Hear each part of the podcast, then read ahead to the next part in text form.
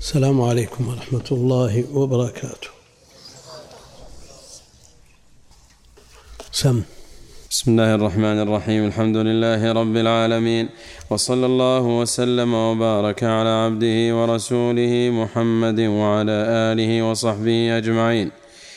قال المؤلف رحمه الله تعالى وأما قتل المسلم بالكافر فجمهور العلماء على منعه. منهم مالك والشافعي وأحمد وروي ذلك عن عمر وعثمان وعلي وزيد بن ثابت ومعاوية رضي الله عنهم وبه قال عمر بن عبد العزيز وعطاء وعكرمة والحسن والزهري وابن شبرمة والثوري والأوزاعي وإسحاق وأبو عبيد وأبو ثور وابن المنذر كما نقله عنه ابن قدامة في المغني وغيره. ورواه البيهقي. وغيره.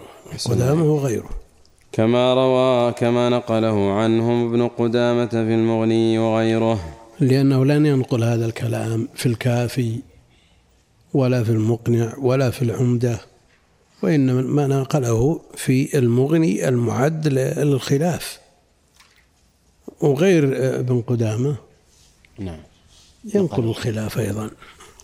صلى الله عليك. ورواه البيهقي عن عمر وعلي وعثمان وغيرهم. عندك علي؟ نعم. عن عمر وعثمان وغيرهم. عندي عن عمر وعلي وعثمان.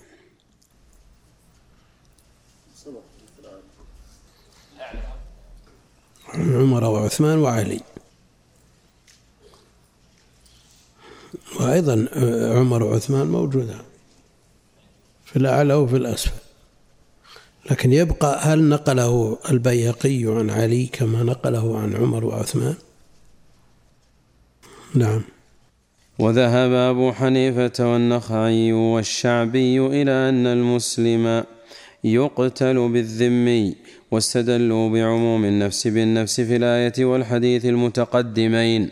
وبالحديث الذي رواه ربيع الذي رواه ربيعة بن أبي عبد ابن أبي عبد الرحمن عن عن ابن البيلماني عن ابن عمر أن النبي صلى الله عليه وسلم قتل مسلما بمعاهد وهو مرسل من رواية ضعيف فابن البيلماني لا يحتج به لو لو وصل وصل. لو وصل فكيف وقد وقد أرسل؟ وترجم البيهقي في السنن الكبرى لهذا الحديث بقوله باب باب بيان ضعف باب بيان.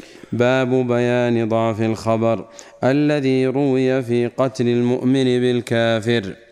وما جاء عن الصحابة في ذلك وذكر طرقه وبين ضعفها كلها. ومن جملة ما قال أخبرنا أبو بكر بن الحارث الفقيه. أحسن الله إليك. أخبرنا أبو بكر بن الحارث الفقيه. قال قال أبو الحسن علي بن ابن عمر الدار قطني الحافظ ابن البيلماني. ضعيف قال أبو الحسن قال أبو الحسن علي بن ابن عمر الدار قطني الدار قطني الحافظ. الحافظ. إيه. الدار قطني الحافظ هو الحافظ. نعم نعم. ابن البيلماني هذا عاد المقول القول. لا غلط. إيه. قال أبو الحسن أبو الحسن علي بن عمر الدار قطني الحافظ. ابن البيلماني ضعيف لا تقوم به حجة إذا وصل الحديث فكيف بما يرسله؟ والله أعلم. وقال القرطبي في تفسير قوله تعالى الحر بالحر والعبد بالعبد الآية ما نصه. ولا يصح لهم ما, رو ما, رو ما رووه من حديث ربيعة. أن النبي صلى الله عليه وسلم قتل يوم خيبر مسلما بكافر لأنه منقطع. ومن حديث ابن البيلم ومن حديث ابن البيلماني وهو ومن ضعيف. ومن؟ ابن ومن؟ ابني. ومن حديث ابن إيه؟ صلى الله عليك ومن حديث ابن البيلماني وهو ضعيف عن ابن عمر عن النبي صلى الله عليه وسلم مرفوعا. قال الدار قطني. لم يسنده غير إبراهيم بن أبي يحيى وهو متروك الحديث. هذا شيخ الشافعي شيخ الإمام الشافعي. وفي الموا... في بعض المواضع التي يقول فيها الشافعي حدثني الثقة يقول هو إبراهيم بن أبي يحيى شيخه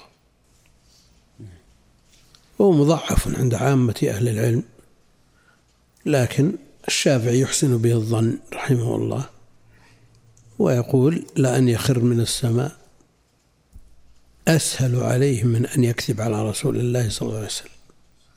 لكن كل مطالب باجتهاده الأئمة ضعفوه والبراهين على ضعف ظاهرة لكن كون الإنسان يعرف عن شخص ما ما يوثقه من أجله وقد يخطئ في تقديره الناس مطالب بالظاهر. وعند عامة أهل العلم ضعيف بل شديد الضعف قال بعضهم متروك. نعم. والصواب عن ربيعة عن ابن البيلماني مرسل عن النبي صلى الله عليه وسلم. وابن البيلماني ضعيف الحديث. لا تقوم به حجة إذا وصل الحديث فكيف بما يرسله؟ فإذا عرفت ضعف الاستدلال على قتل كلهم يدورون على كلام الدار قطني. الإمام رحمه الله. نعم. فإذا عرفت ضعف الاستدلال على قتل المسلم بالكافر فاعلم أن كونه لا يقتل به ثابت عن رسول الله صلى الله عليه وسلم. ثبوتا لا مطعن فيه مبينا بطلان تلك الأدلة التي لا يعول عليها. فقد أخرج البخاري في صحيحه في باب كتابة العلم وفي باب لا يقتل المسلم بالكافر. أن أبا جحيفة سأل علي رضي الله عنه هل عندكم؟ تعرف تعرف اسمه؟ أبو جحيفة؟ لا. ها؟ لا. ابن عبد الله. وهب بن عبد الله السوائي. نعم.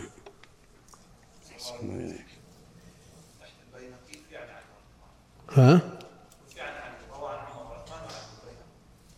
البياقي خلاص الحق له نعم. أن أبا جحيفة سأل علي رضي الله عنه هل عندكم شيء مما ليس في القرآن؟ فقال لا. والذي فلق الحبة وبرأ النسمة إلا فهما يعطيه الله رجلا في كتابه. وما في هذه الصحيفة؟ قلت وما في الصحيفة؟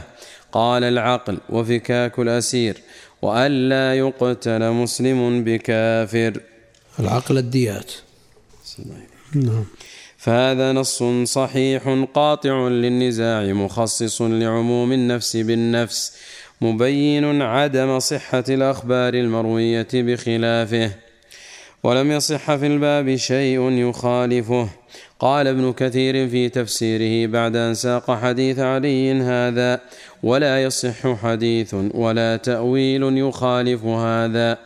وقال القرطبي في تفسيره قلت فلا يصح في الباب إلا حديث البخاري وهو يخصص عموم قوله تعالى أن النفس بالنفس الآية وعموم قوله تعالى كتب عليكم القصاص في القتلى. تقديم وتأخير تقديم وتأخير بين الآيتين. نعم. المفروض الثانية تكون الأولى؟ كتب عليكم القتال هذه الأولى عندنا. نعم. وأن أن النفس بالنفس هذه الآية الثانية. نعم أحسن الله إليك. نعم. فهذا الذي ذكرنا في هذا المبحث هو تحقيق المقام في حكم القصاص في الأنفس بين الذكور والإناث والأحرار والعبيد والمسلمين والكفار. وأما حكم القصاص بينهم في الأطراف فجمهور العلماء على أنه تابع للقصاص في الأنفس فكل شخصين يجري بينهما القصاص في النفس فإنه يجري بينهما في الأطراف فيقطع الحر المسلم بالحر المسلم والعبد بالعبد والذمي بالذمي والذكر بالأنثى والأنثى بالذكر ويقطع الناقص بالكامل كالعبد بالحر والكافر بالمسلم. ومشهور مذهب مالك أن الناقص لا يقتص منه للكامل في الجراح فلا يقتص من عبد جرح حرا ولا من كافر جرح مسلما وهو مراد خليل بن إسحاق ابن إسحاق المالكي بقوله في مختصره والجرح كالنفس في الفعل والفاعل والمفعول إلا ناقصا جرح إلا, جرح إلا ناقصا جرح كاملا. يعني فلا يقتص منه له. ورواية لعدم التكافؤ. لعدم التكافؤ. ولا شك أن عدم التكافؤ مطلوب بين الفاعل والمفعول به. فإذا جرح عبد حرا لا يقتص منه بخلاف العكس. لأنه تكافؤ وزيادة. تكافؤ وزيادة نعم. ورواية ابن القصار عن مالك وجوب القصاص وفاقا للأكثر. ومن لا يقتل بقتله لا يقطع, لا يقطع طرفه بطرفه فلا يقطع مسلم بكافر ولا حر بعبد. وممن قال بهذا مالك والشافعي وأحمد والثوري وأبو ثور وإسحاق وابن المنذر وابن المنذر المنذر كما نقله عنهم صاحب المغني وغيره. وقال أبو حنيفة لا قصاص في الأطراف بين مختلف البدل فلا يقطع مختلفي. البدل فلا يقطع الكامل بالناقص ولا الناقص بالكامل. ولا الرجل بالمرأة ولا المرأة بالرجل ولا الحر بالعبد ولا العبد بالحر. ويقطع المسلم بالكافر والكافر بالمسلم. لأن التكافؤ معتبر في الأطراف بدليل أن الصحيحة لا تؤخذ بالشلاء ولا الكاملة بالناقصة. فكذلك لا يؤخذ طرف الرجل بطرف المرأة ولا يؤخذ طرفها بطرفه كما لا تؤخذ اليسرى باليمنى. وأجيب من قبل الجمهور كل على مذهبه في الأصل وهو القصاص في الأنفس. أبو حنيفة ما دام يرى قتل المسلم بالكافر يرى أنه يقتص له منه. والجمهور على مذهبهم في المنع يرون المنع. نعم. وأجيب من قبل الجمهور بأن من يجري بينهما القصاص في النفس يجري في الطرف بينهما كالحرين وما ذكر كالحرين وما ذكره المخالف يبطل بالقصاص في النفس. فإن التكافؤ فيه معتبر بدليل أن المسلم لا يقتل بمستأمن. ثم يلزمه أن يأخذ الناقصة بالكاملة لأن المماثلة قد وجدت ومعها زيادة فوجب أخذها بها إذا رضي المستحق كما تؤخذ ناقصة الأصابع بكاملة الأصابع. وأما اليسار واليمين فيجريان مجرى النفس لاختلاف محليهما ولهذا استوى بدلهما. فعلم أنها ليست ناقصة عنها شرعا. الدية واحدة. دية اليمنى مثل دية اليسرى. نعم.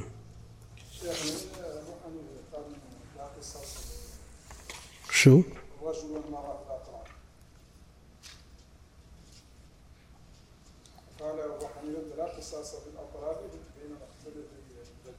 نعم. البدل الديات واحدة دية المرأة مثل دية الرجل دية يد المرأة مثل دية يد الرجل. مختلفتي البدل. على كلامه.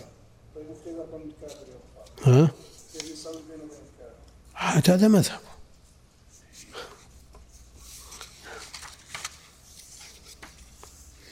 نعم. فعلم أنها ليست ناقصة عنها شرعا وأن العلة فيهما ليست كما ذكر المخالف. قاله ابن قدامة في المغني ومن الدليل على جريان القصاص في الأطراف بين من جرى بينهم في الأنفس قوله تعالى وكتبنا عليهم فيها أن النفس بالنفس والعين بالعين والأنف بالأنف والأذن بالأذن والسن بالسن والجروح قصاص. وما روي عن الإمام أحمد من أنه لا قصاص بين العبيد فيما دون النفس وهو قول الشعبي والثوري والنخعي وفاقا لأبي حنيفة معللين بأن أطراف العبيد مال كالبهائم يرد عليه. يرد عليه بدليل الجمهور الذي ذكرنا آنفا وبأن أنفس العبد المتضرر المتضرر السيد.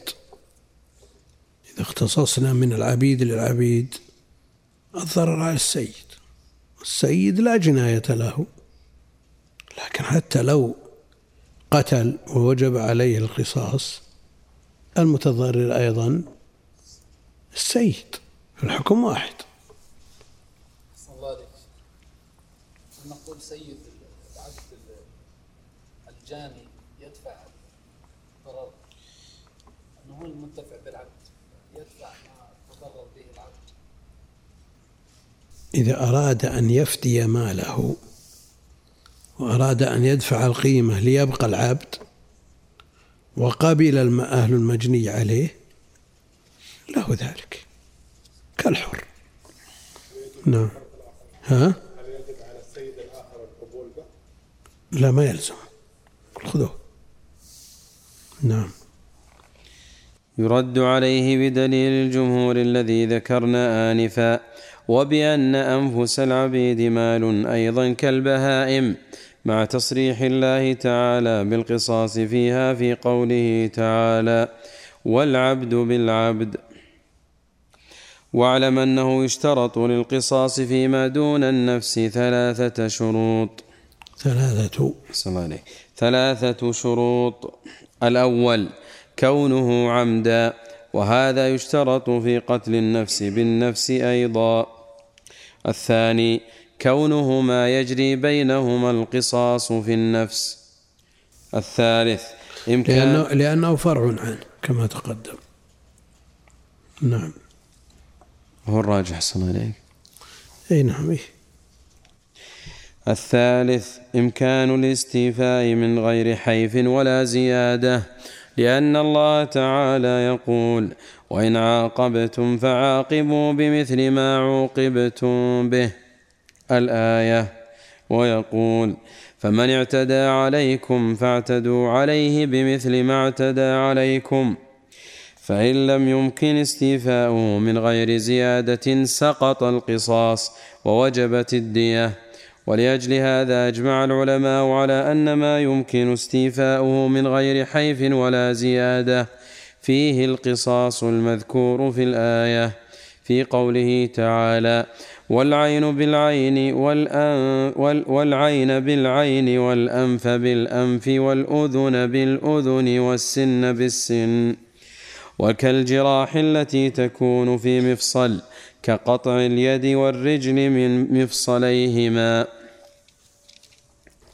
واختلفوا في لأنه يمكن ضبطه. مع المفصل يمكن ضبطه. أما من منتصف العضد أو منتصف الساق فهذا لا يمكن ضبطه لا سيما مع الآلات القديمة. يعني إذا ضرب الساق بساطور ما يؤمن أن تخلخل العظام ويزيد المأخوذ أو ينقص. لكن الآن هناك آلات دقيقة تأخذ المطلوب بدقة. لكن لو كان الساق أطول يؤخذ من الجاني بنسبة ما أخذ من رجل المجني عليه أو بطوله. ها؟ شو؟ يعني بنسبتها. شخص ساقه ذراع شخص ساقه ذراع نصف. فاعتدى الطويل الساق على قصير الساق فأخذ شبرا. نقول اكتفى بشبر أو يؤخذ نصف الساق ولو زاد. الشبر عند القصير يا شيخ نصف الساق. اي نصف الساق. ياخذ نصف الساق. هل يؤخذ بالتناسب؟ هذا أذهب نصف رجل الرجل فيؤخذ نصف رجله. نعم. وإلا يقال كما أخذ يؤخذ منه. هذا على القول بأنه يقتص منه ولو لم يكن من مفصل. يعني لو كان من مفصل وقطع الرجل من الركبة الجاني إلى الركبة ذراع نصف. ثلاثة أشبار. والمجني عليه إلى الركبة ذراع واحد. تبي تقول خذه طول اللي أخذ؟ شفت؟ نعم. الراجح انه بالنسبة.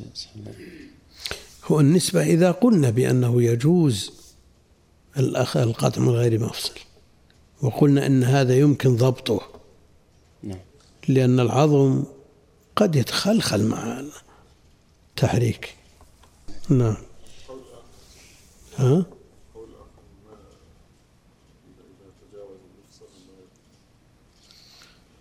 أو قصر دونه.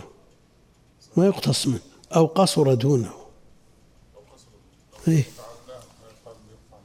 شف إمكان الاستيفاء من غير حيف ولا زيادة. نعم. ولأجل هذا أجمع العلماء على أن ما يمكن استيفاءه من غير حيف ولا زيادة فيه القصاص. واختلفوا في قطع العضو من غير مفصل. لا شك أنهم في السابق آلاتهم مثل الساطور. حتى المنشار خشن يمكن يتخلق معه العظم. لكن الآن فيه آه، آلات حادة ودقيقة ما تزيد ولا تنقص. فهل مع إمكان الاستيفاء من غير ظلم من غير زيادة ولا نقصان قال يجب الاستيفاء ولا لا؟ المسألة عاد تبقى قضائية. نعم. واختلفوا في قطع العضو من غير مفصل بل من نفس العظم. فمنهم من أوجب فيه القصاص نظرا إلى أنه يمكن من غير زيادة. وممن قال بهذا مالك فأوجب القصاص في قطع العظم من غير المفصل إلا فيما يخشى منه الموت كقطع الفخذ ونحوها. وقال الشافعي لا يجب القصاص في شيء من العظام مطلقا وهو مروي عن عمر بن الخطاب وابن العب وابن عباس وبه يقول عطاء والشعبي والحسن البصري والزهري وإبراهيم النخعي وعمر بن عبد العزيز وإليه ذهب سفيان الثوري والليث والليث بن سعد وهو مشهور مشهور مذهب الإمام أحمد كما نقله عنهم كما نقله عنه ابن كثير وغيره. وقال أبو حنيفة وصاحباه لا يجب القصاص في شيء من العظام إلا في السن. واستدل من قال بأنه لا قصاص في قطع العظم من غير المفصل بما, بما رواه ابن ماجه من طريق أبي بكر بن ابن عياش عن دهثم عن دهثم ابن ابن قران عن نمران ابن جارية عن أبيه جارية بن ظفر الحنفي أن رجلا ضرب رجلا على ساعده بالسيف من غير المفصل فقطعها فاستعد النبي صلى الله عليه وسلم فأمر له بالدية. فقال يا رسول الله أريد القصاص.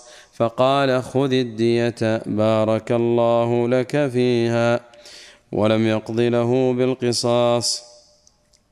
قال ابن عبد البر ليس لهذا الحديث غيرها ليس لهذا الحديث غير هذا الإسناد. غيره. غير هذا الإسناد. ودهثم بن قران العكلي ضعيف أعرابي ليس حديثه مما يحتج به. ونمران بن جارية ضعيف أعرابي أيضا. وأبوه جارية بن ظفر مذكور في الصحابة. انتهى من ابن كثير. وقال ابن حجر في التقريب في دهثم المذكور متروك. وفي نمران المذكور مجهول. واختلاف العلماء في ذلك إنما هو من اختلافهم في تحقيق مناط المسألة. فالذين يقولون بالقصاص يقولون إنه يمكن من غير حيف والذين يقولون بعدمه يقولون لا يمكن إلا بزيادة أو نقص وهم الأكثر. ومن هنا منع العلماء القصاص القصاص فيما يظن به الموت. كما بعد الموضحة. يعني إذا حققنا المناط وقلنا إنه يمكن أخذ المطلوب بدقة من غير زيادة ولا نقصان إذا كانت علتهم في عدم القصاص أنه لا يؤمن الحيف. في آلات سابقة لكن الآن إذا تحقق المناط وأمن الحيف وانتفت العلة التي من أجلها منعوا القصاص ويبقى أن قول الجمهور عدم القصاص قول الجمهور عدم القصاص لكن العلة التي أبدوها هي منصوصة ولا مستنبطة؟ مستنبطة ها؟ شو؟ لا ما هو الكلام في الحديث ها؟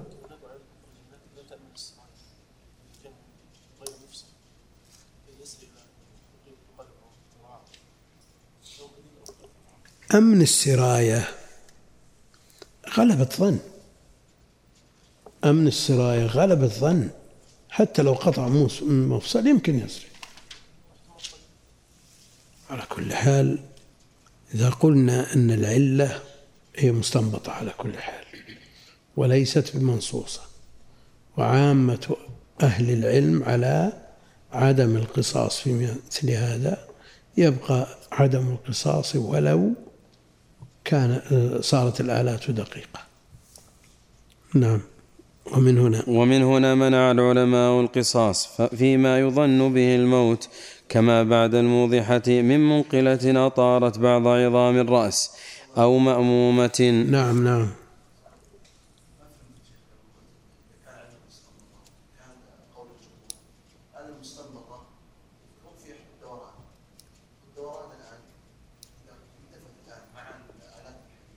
لا هو اللي يدور معها الحكم العلل المنصوصة. هذه معروفة. العلل المستنبطة لا سيما التي يختلف فيها أهل العلم. نعم تبقى غالبة ظن وليست بقطع.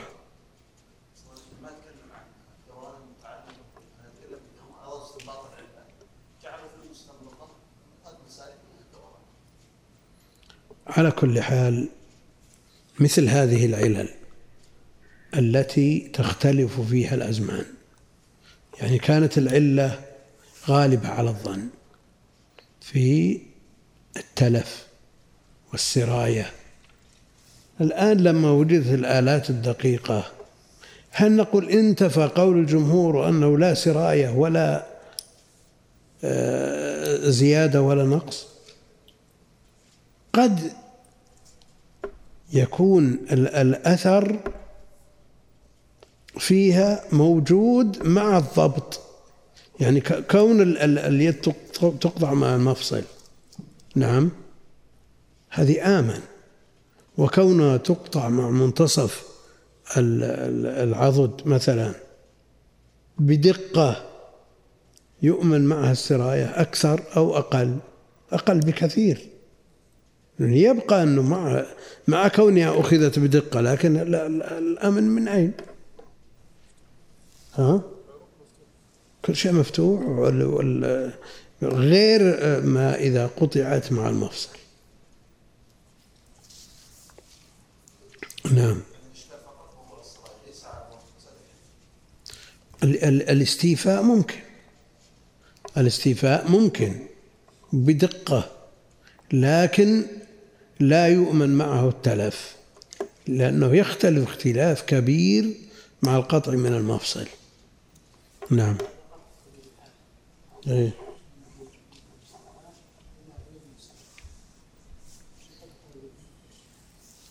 الآن إذا حسمت اليد إذا حسمت اليد حسمها مع المفصل مضمون ومعمول به على مر العصور.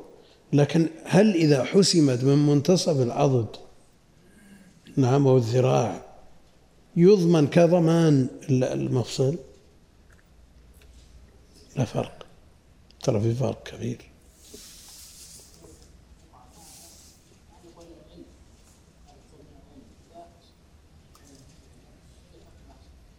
إيه ذهاب العلة هل هو مساوي لذهاب العلة في المفصل؟ لا ما مساوي أبدا. نعم. اللي عندها غرغرينة أحسن الله يقطع من وتحسم إيه ما يخالف لكن اللي عنده غرغانين ما عنده خيار ثاني.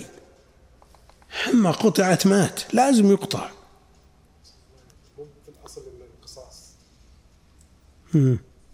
هذا وجب فيه الاستيفاء إيه لكن وجب فيه الاستيفاء مع عدم أمن الحيف وعدم أمن الضرر الأكبر ولذلك الجمهور خالص حاسمين الباب ما في قصاص ما دام هم مع مفصل نعم هم؟ شو؟ إيه يقتص من؟ إيه لم يقتص نفس الشيء؟ يبرد بالمبرد لأنه لا بالمب- بالمبرد لكن اليد يمكن بالمبرد نعم. أو مأمومة وصلت؟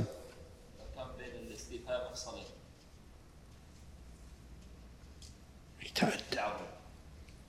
هي الحكم للأخير.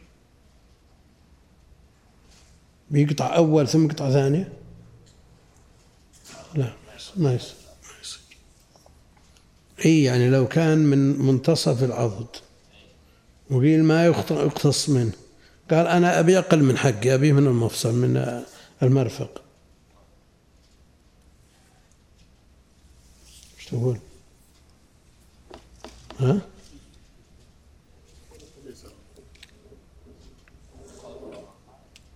شو؟ قطع من مأمن واكتفى به. يقول يكفيني أنا إلى الم- إلى المرفق. ولا يبقى بيد وأنا بدون يد. والأصل ما في قصاص لأنه من غير مفصل. قال أنا يكفيني نصف حقي. ها؟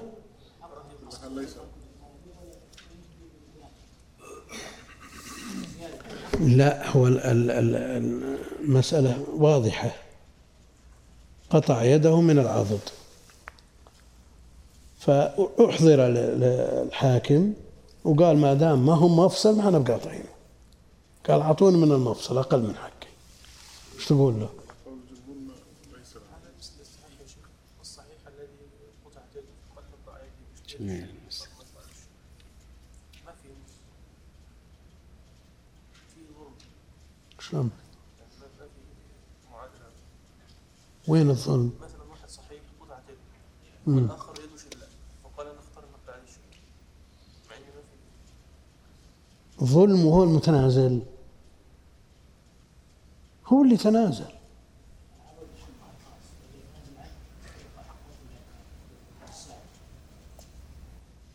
إلى المرفق يعني يكون عفى عن القدر الزائد على المفصل الذي الأصل فيه القصاص. ما ما ذاك الشيخ ما ذكر شيء؟ نعم. ها؟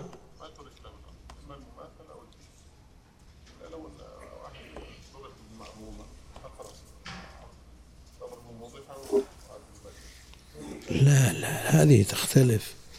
المفصل محل قصاص بالاتفاق. وكونكم تقولون يخشى عليه من الهلاك إذا قطعنا من غير مفصل أنا أقول يكفيني من مفصل؟ والزائد أنا متنازل عنه.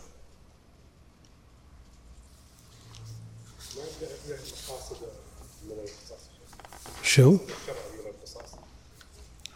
ولكم في القصاص حياة هي لكي لا يعتدى عليه فكان لنا ارضاء انه يكون من النفس وفي الاساس ارضاء على كل حال المسألة تحتاج إلى إعادة نظر والكتب المطولة تذكر مثل هذا.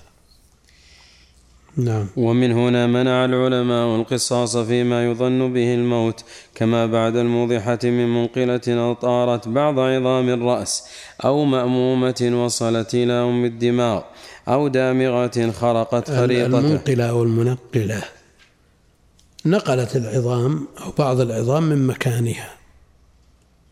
هشمت العظم والعظم انفصل منه عظام وانتقلت من مكانها. والمأمومة وصلت إلى أم الدماغ. الدامغة خرجت خرقت الخريطة خريطة الدماغ. والجائفة وهي التي نفذت إلى الجوف. يعني من أي جهة من الأمام أو من الخلف أو من الجانب. المهم أنها نفذت إلى الجوف. نعم. أو دامغة خرط خرقت خريطته وكالجائفة وهي التي نفذت إلى الجوف ونحو ذلك للخوف من الهلاك. وأنكر الناس على على ابن الزبير القصاص في المأمومة وقالوا ما سمعنا بأحد قاله قبله واعلم أن العين الصحيحة لا تؤخذ بالعوراء واليد الصحيحة لا تؤخذ بالشلاء واليد الصحيحة لا تؤخذ بالشلاء. والعكس. أحسن الله إليك. هم؟ شو؟ مثل ما لو تنازل. نعم. ونحو, ونحو ذلك كما هو ظاهر.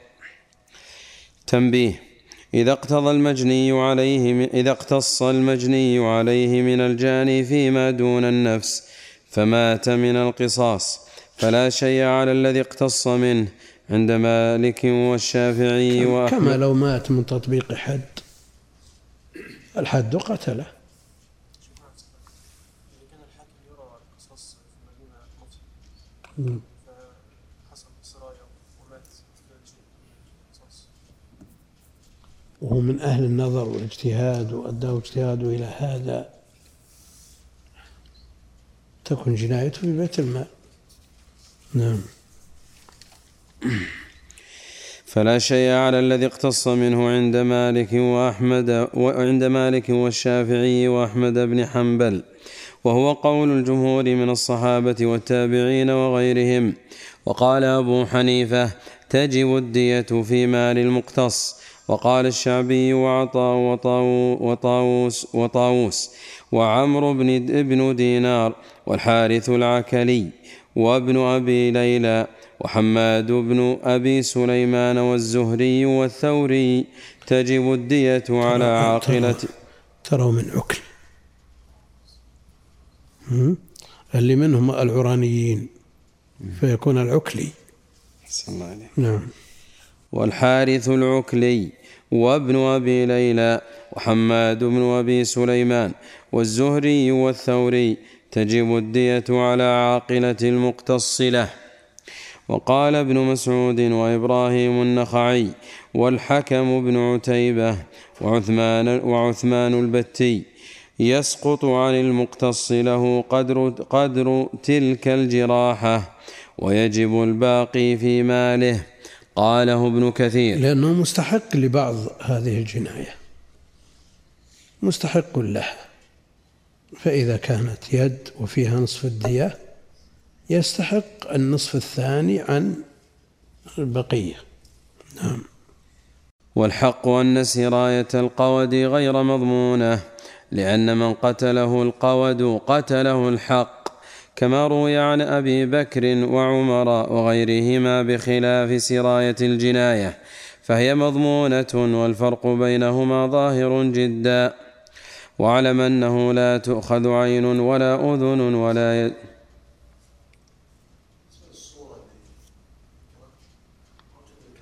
الشرح وش يقول؟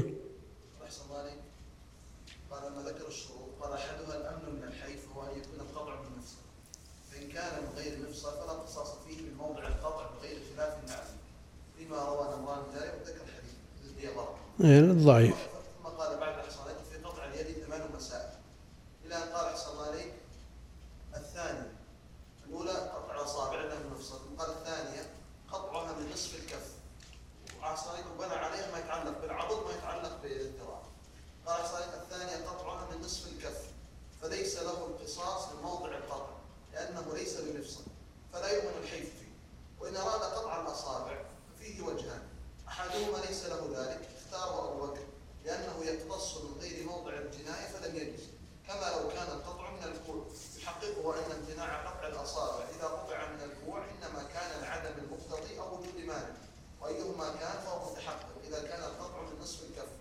والثاني له قطع الاصابع ذكره اصحابه وهو مذهب الشافعي لأن يعني أقل من المطلوب. أقل من المطلوب. لأنه.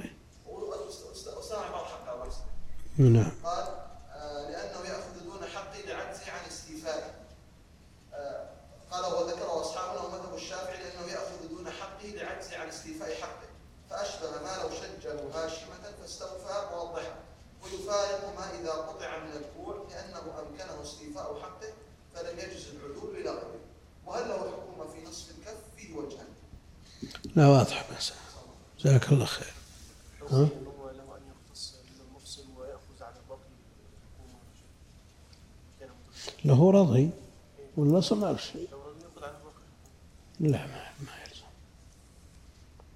يقول هذه يدي خذوا منها اللي تبون. وما عندي غيرها ما يقول نعم. ما يرجح سمعت. ما يرجح هذا القول سمعت الشيخ. والله إذا رضي بأقل من حقه. لا. إذا رضي خلاص سقط حقه. نعم. واعلم أن الصورة اللي منع فيه يقال انه لو كان له قطع من الكوع فرضي بالاصابع ووجه المفارقة عنده وش شو؟ هو الان المانعي يقول لو كان له قطع من فرضي قطع الاصابع مع انه لو ان يقطع من قال ليس له ذلك كذلك في اللي اللي إمكان الاستيفاء يعني يعني يعتبر إنه مع يعني إمكان الاستيفاء يعني قد الجواب لما عدل عن بعض حقه مع امكان الاستيفاء صار لا يحق له خلاص ما دام أمكن الاستيفاء تنازل ما في غيره ذاك هو مضطر. نعم. واعلم أنه لا تؤخذ عين ولا أذن ولا يد يسرى بيمنى ولا عكس ذلك لوجوب اتحاد المحل في القصاص. وحكي عن ابن سيرين وشو وشر وشريك. انه شريك- شريك. صلى الله عليك وشريك وشريك وشريك أنهما قالا بأن إحداهما تؤخذ بالأخرى والأول قول أكثر أهل العلم. واعلم أنه يجب تأخير القصاص في الجراح حتى تندمل جراحة المجني عليه. فإن فإن اقت- فإن اقتص منه قبل الاندمال ثم زاد جرحه فلا شيء له. والدليل على ذلك هو الذي ضيع حقه. هو اللي هو الذي أضاع حقه.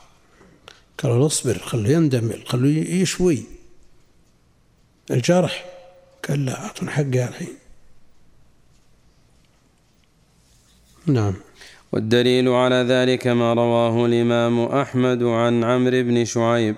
عن عمرو عن عمرو بن شعيب عن أبيه عن جده أن رجلا طعن رجلا بقرن في ركبته فجاء إلى النبي صلى الله عليه وسلم فقال أقدني فقال حتى تبرأ ثم جاء إليه فقال أقدني فأقاده فقال يا رسول الله عر- عرجت فقال قد نهيتك فعصيتني فأبعدك الله وبطل عرجك. ثم نهى رسول الله صلى الله عليه وسلم أن يقتص من جرح قبل أن يبرأ صاحبه. تفرد به أحمد قاله ابن كثير. وقال بعض العلماء بجواز تعجيل القصاص قبل البر. وقد عرفت من حديث عمرو بن شعيب المذكور آنفا أن سراية الجناية بعد القصاص هدر. وقال أبو حنيفة, أبو حنيفة والشافعي ليس هدرا بل هي مضمونة والحديث حجة عليهما. رحمهما الله تعالى ووجهه ظاهر لأنه استعجل ما لم يكن له استعجاله فأبطل الشارع حقه. وإذا عرفت مما ذكرنا تفصيل وإذا عرفت مما ذكرنا تفصيل مفهوم. تفصيلا تفصيل مفهوم. قوله تعالى أنه من قتل نفسا بغير نفس. الآية فاعلم أن مفهوم قوله أو فساد في الأرض هو المذكور في قوله تعالى إنما جزاء الذين يحاربون الله ورسوله ويسعون في الأرض فسادا. أن يقتلوا أو يصلبوا أو تقطع أيديهم وأرجلهم من خلاف أو ينفوا من الأرض. قال ابن كثير في تفسيره المحاربة هي المخالفة والمضادة وهي صادقة على الكفر وعلى قطع الطريق وإخافة السبيل وكذا الإفساد في الأرض يطلق على أنواع من الشر. وقد قال الله تعالى وإذا تولى سعى في الأرض ليفسد فيها ويهلك الحرث والنسل والله لا يحب الفساد. فإذا علمت ذلك فاعلم أن المحارب الذي يقطع الطريق ويخيف السبيل ذكر الله أن جزاءه واحدة من أربع خلال هي أن يقتلوا أو يصلبوا أو تقطع أيديهم وأرجلهم من خلاف أو ينفوا من الأرض. وظاهر هذه الآية الكريمة أن الإمام مخير فيها يفعل ما شاء منها بالمحارب. كما هو مدلول كما هو مدلول. أو. أو لأنها تدل على التخيير. لكن لها من المعاني أكثر من ذلك فهي كما تدل تدل على التخيير تدل على الإباحة وتدل على التقسيم. وتدل على الإبهام. وربما جاءت بمعنى الواو. خير أبح قسم بأو وأبهمي شو بعده؟ ها. خير أبح قسم بأو وأبهمي واشكك. وإيش؟ وإضراب بها نمي.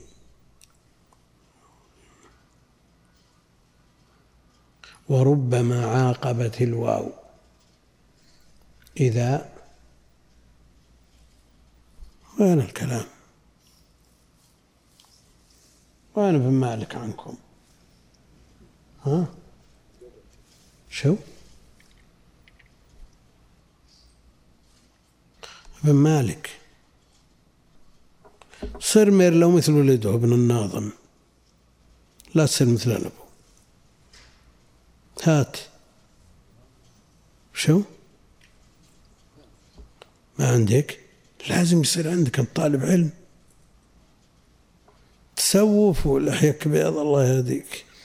من الآن من الآن ترى النحو والعرب الفنون العربية بجميع فروعها الاثني عشر في غاية الأهمية لطالب العلم.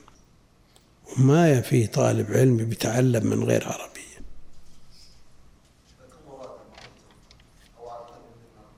شو؟ لا لا لا ابن الناظم أصغر من أبوه. مو بأصغر؟ ها؟